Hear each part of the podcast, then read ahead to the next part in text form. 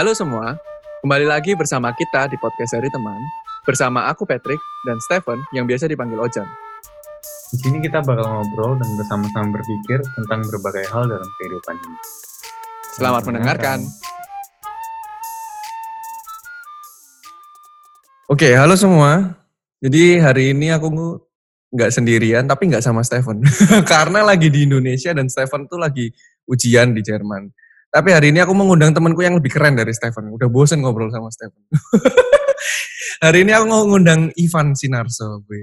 Halo, Van. Halo bro, waduh gila diundang Bapak MC ini. Bapak MC kalah sekarang sama yang sudah punya apa aplikasi terkenal, woi. Ini halah, halah, halah. intermezzo ya. Waktu pertama kali mau ngundang Ivan, aduh Ivan masih mau gak ya diundang podcast yang dengerin cuma dikit. Udah diundang ke TV-TV. Masih gak mau diundang ke apa podcast-podcast ini. Kau perkenalan dulu mungkin, Van. Siapa ya, Ivan? Yo, halo teman-teman, saya Ivan. Uh, angkatannya Patrick juga ya. Dulu kita teman SMA di Sindui seksi keamanan asik. Di mana seksi uh, si Patrick seksi acara. Uh, sekarang kita sama tim lagi bikin yang namanya ceklat.id itu uh, startup khusus kesehatan di mana kita bisa mengecek kondisi kesehatan kita di rumah aja. Sangat berguna bagi di era pandemi ini supaya kita nggak usah pergi-pergi uh, keluar ke vaskes kesehatan fasilitas kesehatan. Tinggal datang di rumah aja pesan langsung besok perawat datang. Bisa swab rapid dan lain-lain Mantap. Gitu sih. Aja. Aja. Sudah, sudah cukup promosi ya, cukup promosi ya. oh, ini mah biasanya ya, biasanya orang yang diundang itu yang mau promosi banyak. Ini justru malah sudah cukup terkenal. Enggak lah, amin, amin, amin. Oke, okay. menarik banget. Waktu aku pertama kali, um, kita mulai kontakan lagi kayaknya tahun lalu ya? Kontakan lagi, iya kita udah lama ya. nggak kontak. Aku ke Jerman gak sih? Kenapa, sorry? Pas aku ke Jerman gak sih? Yang antar adik. Ya, ya, ya. Aku masih ingat. Jadi setelah lulus SMA, ya biasa lah ya. Semua udah pada kuliah masing-masing, temennya udah berubah, udah beda-beda. Terus hmm. aku uh, waktu itu ya biasa Instagram kan lihat-lihat-lihat. Wih, Ivan bikin apa nih? Menarik, hmm. ceklab.id. Dulu namanya bukan ceklab kan? Hmm. Namanya betul. Uh, apa gitu kan? Teman dokter ya? Bukan ya? Betul, betul, betul. Wow. Nah, Gila, ini iya. followersnya dari lama ternyata. oh iya dong. dulu, dulu namanya bukan cep lab. Terus habis itu hmm. sempat lihat-lihat tapi nggak sempat ngobrol. Baru setelah kamu nganterin adikmu ke Jerman, kita sempat ketemu di Jerman kan. Hmm. Terus ngobrol-ngobrol. Nah kemarin, waktu aku ngeliat Instagramnya Ivan, kan ini bener tadi kan Ivan yang lagi rame kan tentang Corona. Paling menarik yep. menurutku di bannernya Corona itu, tulisannya tidak diketahui tetangga. Makanya hari ini aku pengen penasaran banget. Mungkin kalau kalau aku yang di Jerman ya, kita hmm. itu corona ya kita bukan takut sih. Maksudnya pada orang uh, hmm, patuh sama peraturan pemerintah. Hmm. Tapi kan kita maksudnya kalau kalau kena corona ya udah di rumah aja, tinggal panggil tes dan segala macam. Nggak nggak sampai se tidak diketahui tetangga gitu kan. Ada apa di Indonesia kenapa seorang cek lab itu ngeluarin hmm. keluarin tes corona itu, harus gitu. ada tulisan hmm. tidak diketahui tetangga. Gimana itu Van ceritanya? Iya iya ya. itu uh, jujur satu-satunya user, satu-satunya audiens yang mempertanyakan itu dan dan seru tentang itu ya cuma kamu doang, Drik. Itu nice. Jadi itu uh, memang kalau di Indonesia ini uh, yang mempertanyakan statement itu sedikit karena semua sangat setuju dengan itu. Karena itu sebuah value propositionnya kita. Oh. semua orang takut kalau misalkan didatangi ambulans terus orang datang dengan hazmat. Hazmat itu yang baju putih yang satu hmm. badan kayak Power Ranger itu. Itu itu orang sudah takut di kria tetangga sudah positif corona padahal kan mereka belum tentu positif ya kan? Iya yeah, iya. Yeah. jadi jadi itu yang terjadi di Indonesia. Orang-orang ketakutan bukan karena virusnya tapi ketakutan sama, sama stigma masyarakatnya kalau nanti ini. Sekarang, orang sekarang lebih lebih serem, mereka lebih dicap sebagai pendosa gitu loh bro daripada orang kena HIV gitu. Beda lah kalau orang kena HIV kan kita kan ada sesuatu yang kita lakukan makanya kena yeah. HIV ya. Yeah. Mau narkoba atau free sex atau gimana. Tapi corona ini kayak you don't do anything, kamu cuma kayak ya get it dari mana aja gitu kan yeah. anggapannya. Terus kamu lagi nggak oke aja kan sebenarnya. Nggak oke aja gitu. Yeah, yeah. Ya gitulah. Dan dan itu di dan itu sama masyarakat dijauhi tiap kali lewat rumahnya bener-bener kayak di "Ih, hati-hati nih ini positif nih kayak gimana nih makanya Padahal dari bikin rumah nggak nggak akan keluar sendiri kan, coronanya jalan-jalan. makanya itulah Tapi pernah ada yang pernah ada yang sebelum pasang itu atau itu dari awal udah ada tulisan itu? Nah, dari awal sudah ada tulisan itu. Jadi dari awal kita ngasih value ini ke customer, customer nanya, ah, nanti datangnya pakai ambulans atau gimana ya? Gitu. Terus Sampai sempat oh enggak nanya? kok. Sampai sempat nanya. Ah, Hampir semuanya nanya. Karena Hmm. ketakutan bro. Ketakutan untuk dilihat. Dan per- pernah ada kejadian eh, udah nyampe gitu, terus Mhm. ditolak karena ketahuan atau misalnya karena gimana sistemnya itu gimana berarti? Kalau misalnya Oh, nih aku pesan ya, terus habis itu orangnya nggak pakai ambulans ya kan, karena Yap. takut gitu kan, terus nggak pakai Betul. hazmat juga kan. Betul. mm. Tapi kan perlu Jadi kan kita kita pakai hazmatnya setelah masuk teras.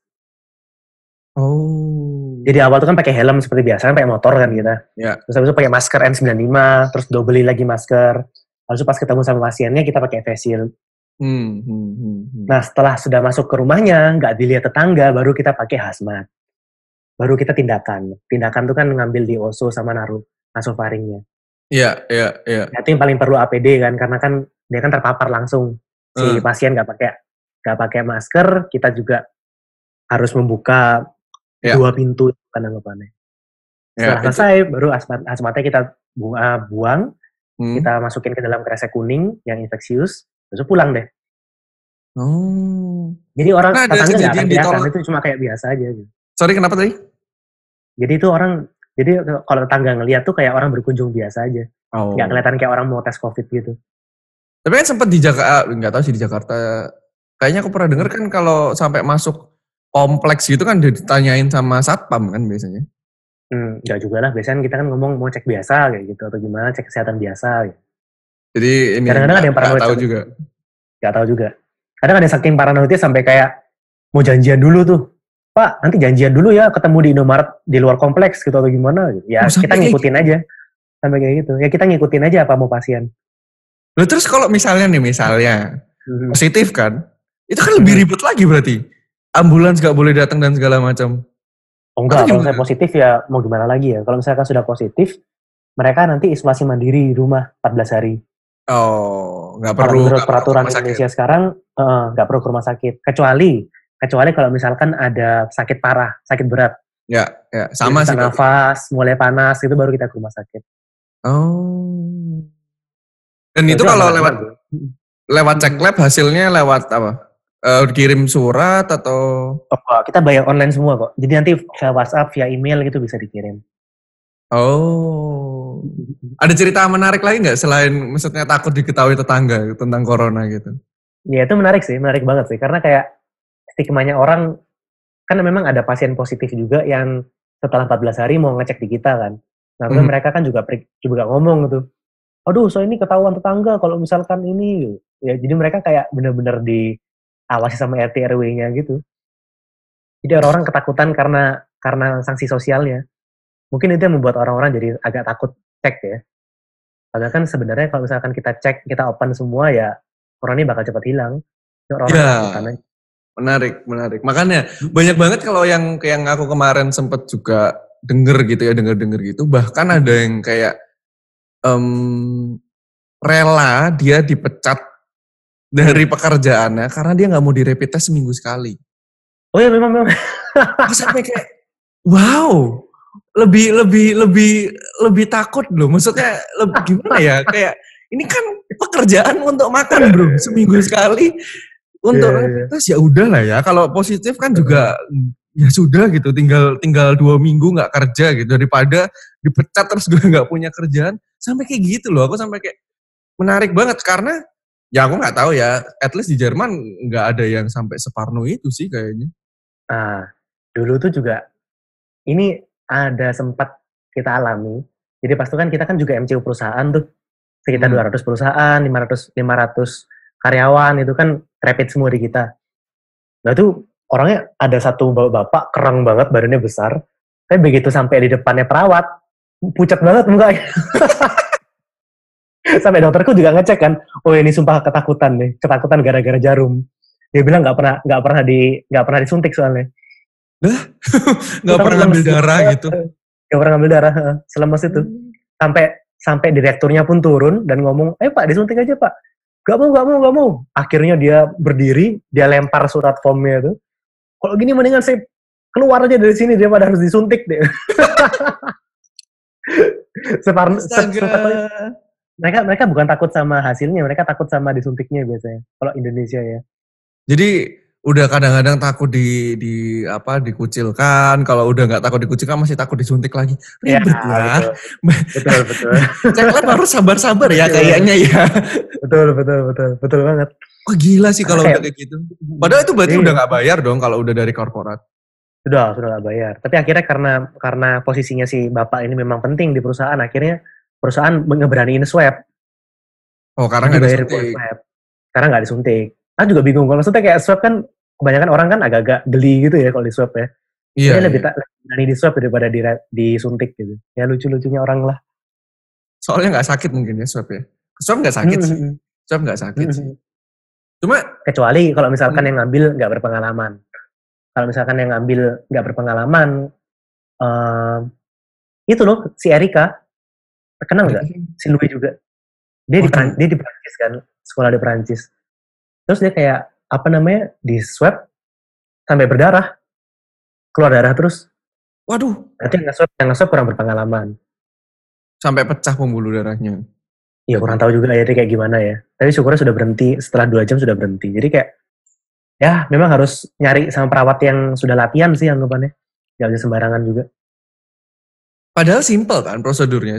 Maksudnya itu kan kayak apa sih korek-korek, korek-korek. Iya betul betul. kayak, kayak dikorek-korek gitu kan sebenarnya.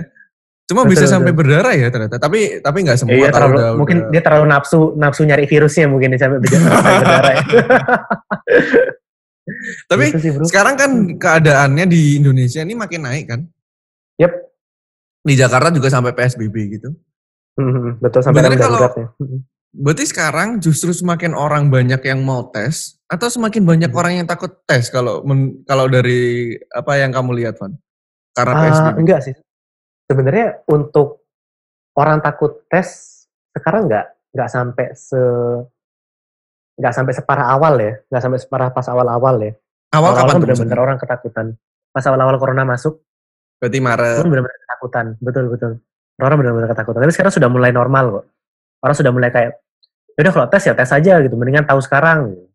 Oh, bagus lah. Nah, untuk yang menengah ke atas, kalau misalnya menengah ke bawah, kebanyakan masih takut. Eh, habis gitu, kenapa kok naik banget? Itu karena dari laporan tim Jakarta ya, kebanyakan tuh orang-orang lupa gitu loh bro, kalau misalkan ini pandemi gitu. Ketemu teman-temannya, terus habis itu lepas masker, terus mereka ngobrol-ngobrol, makan bareng, dan lain-lain. Jadi mereka nyebarnya di sana, terus tiba-tiba satu orang kena, Kena ya, semua satu, tuh. satu grup kan jadi kena semua. Gitu. Iyalah, kena. banyak profesor profesor-profesor yang sudah meninggal kan anggapannya gara-gara covid ini. Iya, iya, iya. Iyalah aku Hmm. masih ingat waktu aku pertama kali awal-awal corona di negara-negara lain. Indonesia kan cukup telat kan. Iya, Maksudnya mulainya. Masih inget tuh, Hmm. woi ka- apa Indonesia corona nggak berani masuk karena udah Kebal, biasa sama kebal. tipes. betul. Eh, betul banget. Terus Surabaya apa? Kalau Surabaya itu bilangnya apa ya? Kayak kami tidak takut atau apa bonek lah atau apa gitu. Dulu habis itu sekarang pada takut semua. Itu aneh banget sih menurut aku. Unik banget loh. Iya, Dulu iya. tuh kayak sok-sokan. Terus sekarang semuanya takut. Hmm. Tapi mau tetap rame. betul betul betul. Jadi dia punya dia punya apa namanya skemanya tuh kayak pas awal-awal takut, eh, awal-awal nggak takut. Terus begitu kasus pertama tuh jadi paranoid banget tuh. ya. Tapi begitu sudah agak lamaan, katanya orang-orang bosan ya di rumah terus ya. Akhirnya memberanikan diri. Hmm. Terus ada beberapa ada beberapa pikiran masyarakat yang menuju ke konspirasi dan lain-lain itu kan mengarahkan kita untuk tidak takut sama corona. Ya. Untuk ngomong kayak ini semua hoax, orang muda nggak apa-apa, nggak akan kena. Buktinya tuh ada ada kenalan yang umur 20 20 tahun pakai ventilator sekarang. Waduh.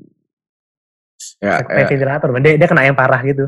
Terus habis Iya. itu eh, karena pemikiran-pemikiran masyarakat yang kayak gitu, jadi sudah pas mau PS- PSBB dilonggarkan, mereka lupa protokol kesehatan. Mau bersama teman lama, datang lepas masker, gitu. deket-deketan, gitu. Ternyata satunya ada yang positif, nyebar semua ada. Kayak emang harus Oh. disiplin sih ini. Eh, Iya, aku pernah denger tuh dulu waktu di Mata Najwa juga tentang eh, waktu itu ini bahas tentang COVID lah secara umum gitu. Terus ada Mhm. bapak-bapak gitu diwawancarai kan. Hmm. Terus kayak, oh bapak gimana? Oh menurut saya ya eh, nggak apa-apa, eh, nggak ada COVID katanya. Soalnya Hmm. saya biasa kumpul-kumpul juga nggak di eh, bukan kumpul-kumpul dia bilang di kampung ini oh padat banget loh orangnya. Tapi juga nggak Ah. ada yang kena COVID katanya gitu.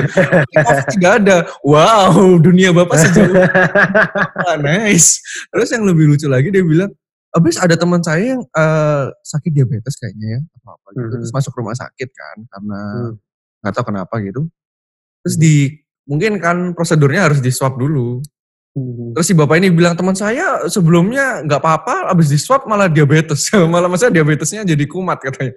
Ini Oke, gimana sih? jadi dia tak- jadi semakin takut untuk nge-swab karena berdasarkan pengalaman temennya, abis Eh. di swab sampai sakit. Iya. Kayaknya iya, mungkin iya. memang sakit bapak bukan karena swab. Pernah nggak dicek lab gitu ditanyain yang aneh-aneh gitu. Nanti kalau kayak gini penyakit saya makin ini enggak gitu. Syukurnya nggak pernah sih. Orang-orang nggak sampai senemen itu lah. Kalau di kita. enggak ada ya. Itu aku denger itu unik banget tuh. kasihan banget ya kalau gitu udah udah harus ngecek masih ditanyain pa- apa pertanyaan aneh. Tapi nggak ada ya? Nggak ada, nggak ada. Karena kan kebanyakan kalau yang dicek lab kan mereka sudah sadar kan. Terus mereka mau ngecek gitu. Hmm, hmm. Terus kalau Hmm. misalkan di cek lab kan nggak cuma tentang COVID kan? Ada juga Betul, betul. layanan yang lain untuk ngambil darah. Itu gimana? Kalau misalkan eh, ngambil darah gitu, apakah harus kalian swab atau bisa Hmm. bisa langsung ngambil darahnya doang? Kan karena maksudnya ngambil darah Hmm. untuk itu, terus misalnya kalau dia ternyata positif, Hmm. atau itu gimana prosedurnya kalau di Oke. Jadi kalau misalkan di kita, kita harus menganggap semua pasien tuh positif. Oh. Itu namanya universal precaution. Ah. Jadi kita berhati-hati. Jadi kita harus anggap semuanya positif. Jadi kita memperlakukan semua orang ya seakan-akan mereka semua positif. Jadi kita harus pakai gearnya lengkap. Oh. Kenapa kok kadang-kadang orang masuk rumah sakit untuk dirawat itu harus di swab kalau misalkan melahirkan gitu. Kalau melahirkan kan soalnya kan banyak droplet, banyak cairan, banyak darah ya. Ya. Kan orang-orangnya yang dokter yang bantu persalinan, perawat yang persalinan ini kan sangat-sangat terpapar dengan resiko itu. Gitu. No. Makanya mereka harus di swab. Tapi kalau misalkan yang kayak eh, ngambil darah, kita cuma cukup pakai APD secukupnya aja. Hmm, Terus si orangnya pakai masker juga. Terus kita ngambilnya di tangan. Terus Ya. kan terpaparnya kan nggak lama juga. Begitu diambil selesai langsung pulang. gitu. Oh. Jadi masih nggak apa-apa. Soalnya kan kalau di rumah sakit kan benar-benar terpapar lama ya dia. Hmm. Tapi menarik kamu Terpapar tadi lama bilang tentang universal precaution. Precaution. Saya itu selalu ngaco sih.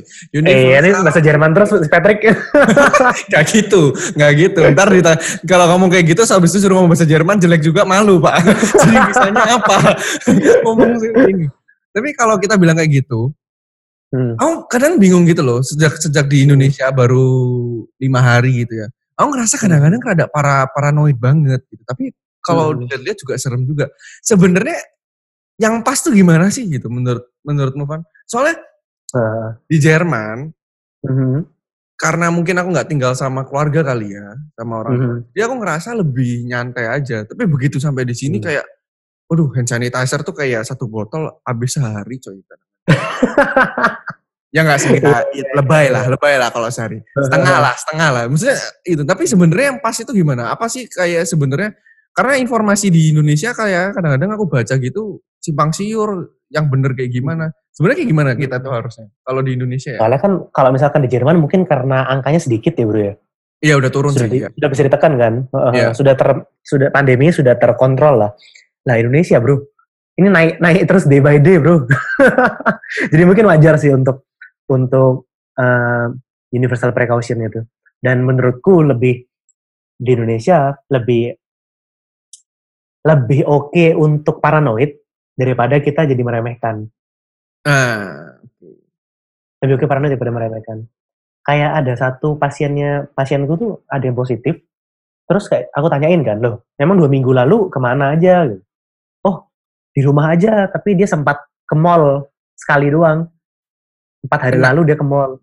Terus di hari Senin tiba-tiba dia kehilangan penciuman gitu. oh. Itu kan salah satu salah satu Ya. gejala khasnya kan. Mhm. Misalkan kayak kehilangan penciuman, kehilangan indera perasa gitu. Hmm.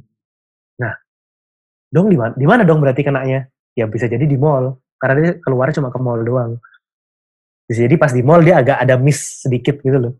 Ya, ya, ya, ya, ya. Dan itu menurutku kayak ya jadi lebih baik, lebih baik paranoid daripada daripada kita meremehkan, mengurangi sedikit, tapi nanti kena amit-amit gitu ya kan. Ya. Karena Hmm, memang masih nggak nggak masalah sih paranoid. Mm. Soalnya gue, aku kadang-kadang kesel juga sih. Maksudnya kan harus ini Sekali harus. pegang, harus hand sanitizer gitu ya. Iya. iya. Soalnya kan kering juga kan lama-lama kalau pakai hand sanitizer yang ada alkoholnya. Iya betul betul. Kan kan tangan kering. Males banget pak. Dikit-dikit hand Hmm. sanitizer, dikit-dikit hand sanitizer. Terus ini apa? Dikit-dikit harus dilapin pakai tisu basah gitu kan. Tapi buat mungkin yang dengerin podcast dari teman yang punya keluarga di Indonesia tapi nggak di Indonesia. Kita harus khawatir apa menurut kamu? Karena lumayan banyak yang khawatir. Waktu aku di Jerman kayak takut juga keluarganya dan segala macam. Kita sebenarnya harus perlu sekhawatir itukah atau gimana sih sebenarnya? Kalau menurut kamu kan? Kalau menurutku nggak usah sampai sekhawatir itu. Yang penting kan kita, kalau menurutku aku malah seneng kalau misalkan kamu cerita kayak kamu dikit-dikit hand sanitizer, langsung pakai masker dan lain-lain, ke mana-mana pakai face shield gitu. It's better gitu loh daripada daripada kita meremehkan. Ya, Dan menurutku untuk di Indonesia dengan kondisi seperti ini, yang anggapannya belum bisa dikontrol, mhm. kita nggak mungkin lah baru bisa ngontrol satu negara. Kita nggak mungkin bisa nyuruh orang semua pakai masker dan lain-lain Ya. sebagainya. Ya kan kita bisa ngontrol diri kita sendiri. Wih, Kita bisa ngontrol, asik. bisa ngontrol keluarga kita kan anggapannya. Ya, Kalau kamu ya, keluar pakai ini, pakai ini. Kalau makanan datang dipanasin aja. gitu. Hmm, hmm, hmm. Kalau menurutku, kalau misalkan keluarga-keluarga di Indonesia bisa menjaga itu, protokol kesehatan itu, menurutku nggak masalah sih. Bakal oke kok. Ya, dulu aja pernah ada apa namanya pas pas rapid perusahaan gitu misalnya ya. Terus habis itu ada em, ada yang bersin tuh di depanku tuh. Agak jauh sih memang kita kan jaga jarak dan lain-lain pakai masker face shield juga. Tapi kan memang setelah sebulan sekali kan memang kita rutin ngecek ya. Aku kan juga ngurutin swab. Swab Ah, negatif juga jadi Oh. anggapannya kalau misalkan kita benar-benar menjaga dengan baik protokol-protokol tuh aman-aman semua kok ya. Nah soal Kenapa beli kapan kita kenanya tuh pas kita pas kita itu aja pas kita lengah aja Ya. Nah, ke- kalau Hmm. bicara tentang lengah nih, kita kalau Hmm. misalnya bilang makanan, beli makanan ya, Yep. Hmm. kalau kalau di ini karena bukannya sombong ya selalu bilangnya Jerman, Jerman, Hmm. Jerman, tapi kan pengalaman gue Iya. cuma di sana. Kalau di Jerman itu kan memang Hmm. Nggak ada warteg ya Pak ya. iya pak, beda pak. Eh, terus terus. Terus kayak terakhir sempat baca, bukan baca sih, dengar dari Mama eh, di Jogja itu sempat kayak wali kotanya atau apa bilang eh, transmisinya dari makanan karena kan tahu sendiri kan kalau di di Indonesia itu kan makanan kan tinggal ditutupin ha. atau plastik kayak gitu. ha. Sebenarnya eh, apa aman nggak kita beli kayak gitu atau mending sekarang karena pandemi mending ke restoran aja. Tapi kasihan juga kan bapak-bapaknya kalau kayak gitu. Kalau- Hmm. Gimana Kalau menurutku mendingan dibawa pulang. Dibawa pulang, masukin oven, dipanasin 5 menit sampai 10 menit. Oh dipanasin lagi. Dipanasin aja, heeh. Dipanasin aja nggak masalah. Terus baru nanti bisa dimakan. Jadi Karena apa, virusnya kan mati kalau misalnya dipanas ya. Mm-mm. apa pun termasuk kalau Gojek juga ya. Iya, betul. Kalau di microwave ya di microwave aja nggak masalah. Soalnya Gojek itu salah satu yang paling aku kangenin waktu aku di Jerman. Bang.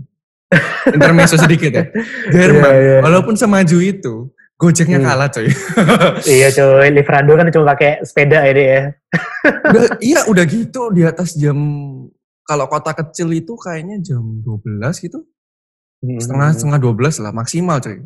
Padahal lapar Hmm. kalau udah lapar tuh jam 1 pak. Mana ada Nah, orang itu. lapar setengah setengah 12. Itu dosa dosa dosa kita ya membuat membuat perut kita tambah buncit ya. Eh, itu kan. Ah, Betul, waktu, betul. waktu di waktu di Jerman waktu sempat pulang berapa kali gila ini kemarin jam segini Gojek nasi ba sego babat apa nasi Eh. KF KFC lah at least KFC McDonald's bahkan ya di Jerman ya di beberapa Hmm. kota tuh KFC-nya nggak delivery coy Pas sama serius, bro. McDonald's serius pak itu kayak Tapi jujur pas aku ke sana juga, pas aku ke sana juga kan nyobain KFC-nya tuh. Kayak nggak senak, nggak senak Indonesia ya bro ya? micinnya kurang sih? bro sini kurang ya? micinnya kurang bro micinnya kurang kurang banyak abis itu kalau coba yang original KFC yang Hmm. original lebih kayak nggak ada rasanya lagi bukan karena kena covid tapi memang tidak ada iya, iya. rasanya Emang Karena memang tidak ada rasanya ya. Aduh, aduh, susah emang. Ya welcome to kayaknya- Indonesia lah bro, enak lah.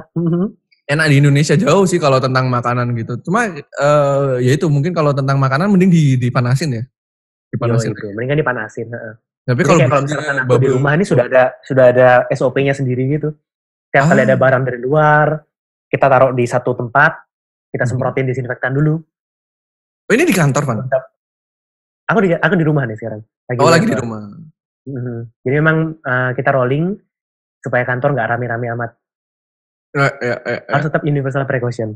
Habis itu kita masukin ke sana, kita semprot, semprot disinfektan, habis itu baru kita buka. Sebelum buka pun harus cuci tangan dulu, jadi supaya tangannya steril. Sudah kayak gitu Iya. loh bro.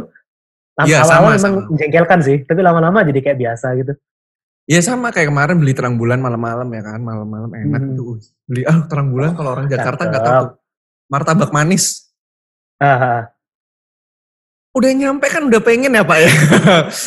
cuci tangan dulu, masih Hmm. dilapin dulu ininya kotaknya. Dan abis, Hmm. abis itu kan aku waktu sampai Surabaya sama keluargaku mungkin menganut universal precaution ya. Jadi saya dianggap positif Pak. Saya di saya di Iya, karantina di kamar di rumah itu harus pakai masker dan segala macam. Sampai kemarin swab test dan hasilnya negatif. Hari ini saya baru bebas bisa keluar ke mana Baru bebas. ya, hari ini bebas keluar ke mana-mana. Tapi tetap pakai pakai pakai masker, pakai face shield sih. Face shield, Mhm. sebenarnya face shield ngaruh nggak sih bro? Kalau masker doang nggak cukup ya? Ngaruh. Nah, sebenarnya kalau misalkan kita ke fasilitas kesehatan baru lumayan ngaruh. Soalnya kan ada beberapa kayak in- pas pasien diintubasi itu kan kayak anggapannya dimasukin sesuatu ke mulutnya itu kan kadang-kadang ada yang lepas ya.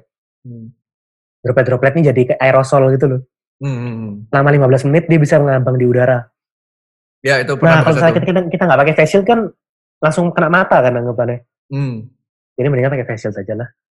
Tapi Ya, kalau nggak ke iya. fasilitas kesehatan nggak apa-apa dong. Harusnya nggak masalah sih harusnya. Cuma kalau misalkan mau aman, supaya anggapannya supaya kita menghalangi mat, tangan kita yang gatel nih untuk nyentuh mata aja. Hmm. Anggap Karena aja kemarin, em, kacamata kaca, kacamata kayak kamu pakai ini sekarang sudah termasuk APD juga sih sebenarnya. Ya, juga soalnya sih. mau megang nggak bisa ya. Iya betul. Soalnya kemarin waktu di Jerman nggak jarang sih orang pakai face shield. Kebanyakan pakai Iya. oh. Dan Ya bro sudah terkontrol bro, enak bro. Kalau misalkan belum terkontrol kayak gini ya naik terus hasilnya. Bro, tapi waktu itu di sana satu bulan setengah kita beneran nggak boleh Hmm. keluar rumah. Nah kan lebih disiplin ya orang-orang Jerman pas itu ya. Uh, jalanan sepi banget bro. Sepi Oh, banget. Ke Lah, lu, lu supermarket, kok tahu, lu kok tahu jalanan sepi berarti lu keluar rumah dong? Kan ke supermarket, ke supermarket doang. Iya Kan iya iya. jalanan gitu. Iya, Ya, iya. lama di Jerman tetap Indonesia juga bro. Iya bro. Jadi waktu itu aku juga sempat ke waktu waktu itu kan kita cuma boleh ke supermarket dan em, intinya bahkan peraturannya adalah nggak boleh ketemu orang di Hmm. dalam rumah atau di dalam itu kalau nggak satu sat, kalau tinggalnya nggak satu Atap. Apartemen ya nggak satu atap. Hmm, hmm, Jadi nggak boleh sama sekali. Jadi kalau kalau ke bahkan pada saat itu kayaknya masuk ke supermarket kecil itu Mhm. ada satpamnya. Maksimal di dalamnya cuma boleh ada berapa orang? Kalau di Iya, Belanda iya. sistemnya beda, mereka pintar. Kalau di Belanda itu setiap orang yang masuk ke supermarket harus ngambil Hmm. kantong yang merah, eh apa sih yang buat kita biasa taruh barang gitu loh. Hmm, hmm, hmm. Dan itu dibatasin jumlahnya. Jadi kalau itu udah Hmm. habis, berarti kan Hmm. udah maksimal tuh. Nah nggak boleh, Iya. harus nunggu. Wah, emang nggak kreatif harus ya. ngambil gitu. I see, I see, I see. Jadi Pinter kalau misalkan nggak ada itu ya kita nggak boleh masuk gitu ya. Iya, iya. Belanda pintar Hmm. banget. Tapi Belanda lebih bebas sih. Hmm, hmm, Terakhir hmm. ke Tapi Belanda tuh Belanda gimana? Turun juga? Oh nggak ngikutin sih kalau Belanda. Nggak ngikutin ya? Nggak ngikutin. Hmm. Jerman Jerman aja kok udah nggak ngikutin aja udah males. udah bosen. Iya bro, Bosen banget capek, sih capek. ngikutin kayak gitu kayak ya udahlah gitu. Maksudnya Hmm. yang penting balik lagi mungkin karena kita nggak bisa ngatur yang di luar kan, lebih gampang kita sendiri. Yang penting kita nurut ya udahlah. Betul, betul. Ya sudahlah, yang yang lainnya serahkan pada Tuhan dah. Jujur, dulu sudah sampai kayak gitu, salah salah sih. Heeh. salah sih. Oke. Hmm, tapi sebenarnya poin terakhir nih yang aku pengen Hmm. tentang corona sendiri. Kalau yang di luar Jawa sempat kedengaran nggak, bro? Sebenarnya kalau yang di luar Jawa itu, kalau kemarin kayak, kan aku sempat tanya ke ini, cek lab ada cabang nggak di Kalimantan gitu. Terus kan kamu Yep. sempat bilang tes kalau di luar Jawa harus dikirim ke Jawa juga. Itu semua pulau di luar Jawa seperti itu atau kebanyakan atau gimana? Kebanyakan kayak gitu sih bro. Aku kurang tahu yang pulau-pulau lain. Cuma kalau misalkan di Sumatera sama Kalimantan itu harus dikirim ke Jawa karena mesinnya dari Jawa. Oh. Mesinnya ada di Jawa dan nggak semua orang bisa mengoperasikan kan anggapannya. Itu kan agak agak high tech ya untuk itunya, untuk prosedurnya. Yang PCR-nya ya. Mm-mm. Berarti itu kan di, angg- anggapannya kan ngambil swab, ngambil dengan cara swab, diusap gitu, habis itu Mm. dipra- diproses dengan PCR gitu. ya, ya, ya. Dan itu berarti kalau di luar Jawa orang keburu sembuh baru hasilnya keluar dong kalau kayak gitu. Iya betul banget. Hasilnya pun bahkan bisa sampai dua minggu gitu katanya. Kalau di luar Jawa. Ya udah beres karantinnya dua minggu. Makanya. Tuh ada pasien juga yang curhat, dia kan mau mau pesan di kita tuh. Gara-gara dia capek. Dia tuh ngecek dari puskesmas di Mojokerto kalau nggak salah. Itu hasilnya dua minggu men baru keluar. Mojokerto juga segitu. Bahkan di dalam Jawa Iya. juga segitu. Mhm. Jadi rapidnya dia kan reaktif. Rapidnya reaktif terus dia di PCR kan. Mm-mm. Itu sudah diisolasi tuh, sudah di sama masyarakat sudah dibikin heboh tuh ya kan. Ya, udah dipagerin. Sudah dipagerin tuh rumahnya tuh kayak di eh, sudah KO lah gitu. Iya. Tapi hasilnya tuh dua minggu. Terus dia ngomong loh Pak Ivan, ini hasilnya saya dua minggu. Ntar kalau misalkan amit-amit positif, Dua saya minggu lagi. lagi dua minggu, Pak, untuk swab lagi. Padahal kan itu berarti, iya padahal kan Hmm. itu hasilnya kalau dua minggu, itu kan dia cuma dikasih tahu positif pada hari dia ngambil kan. Makanya itulah. Karena kan dua minggu kan jadinya kan kayak muter lagi deh. Harus Hmm. nge-swab lagi, nunggu seminggu lagi. Ribet juga ya. Mungkin Ribet, karena ribet, itu ribet. orang jadi paranoid tambah lebih takutnya kayak gitu kali ya. Eh, Iya, karena keribetannya tuh loh. Kita nggak tahu apa yang mau diurusin gitu. Hmm. Cuma balik lagi terlalu terlalu eh, sesuatu yang terlalu tuh kan nggak baik ya. Terlalu Hmm. paranoid deh jangan. Jadi mungkin kalau aku bisa coba, aku soalnya lagi pengen mengerti kenapa di Indonesia itu sangat takut gitu. Mungkin juga karena itu ya. Ke kalau mungkin yang di luar kota besar Hmm. seperti Surabaya sama Jakarta, kalau mereka kerjanya kan ada yang harusnya hari per hari kan. Betul, betul. Dan kalau mereka dites terus habis itu nunggu hasilnya dua minggu, terus hari besok Hmm. positif berarti nambah dua minggu, udah sebulan pak gak ngapa-ngapain di rumah. Makanya bro. Uh, uh, uh. Capek di sana pasti. Salah satunya mungkin ya itu takut gak bisa kerja kali ya, Hmm. karena semakin lama itu. ya, Jadi lebih lebih enak nggak usah ngetes aja. Terus habis Tapi- itu dia apa namanya? uh, uh. Tapi ya itu problemnya. Kalau misalkan dia kena ke keluarganya, ke orang tuanya ya bisa parah. Hmm, hmm, hmm, hmm.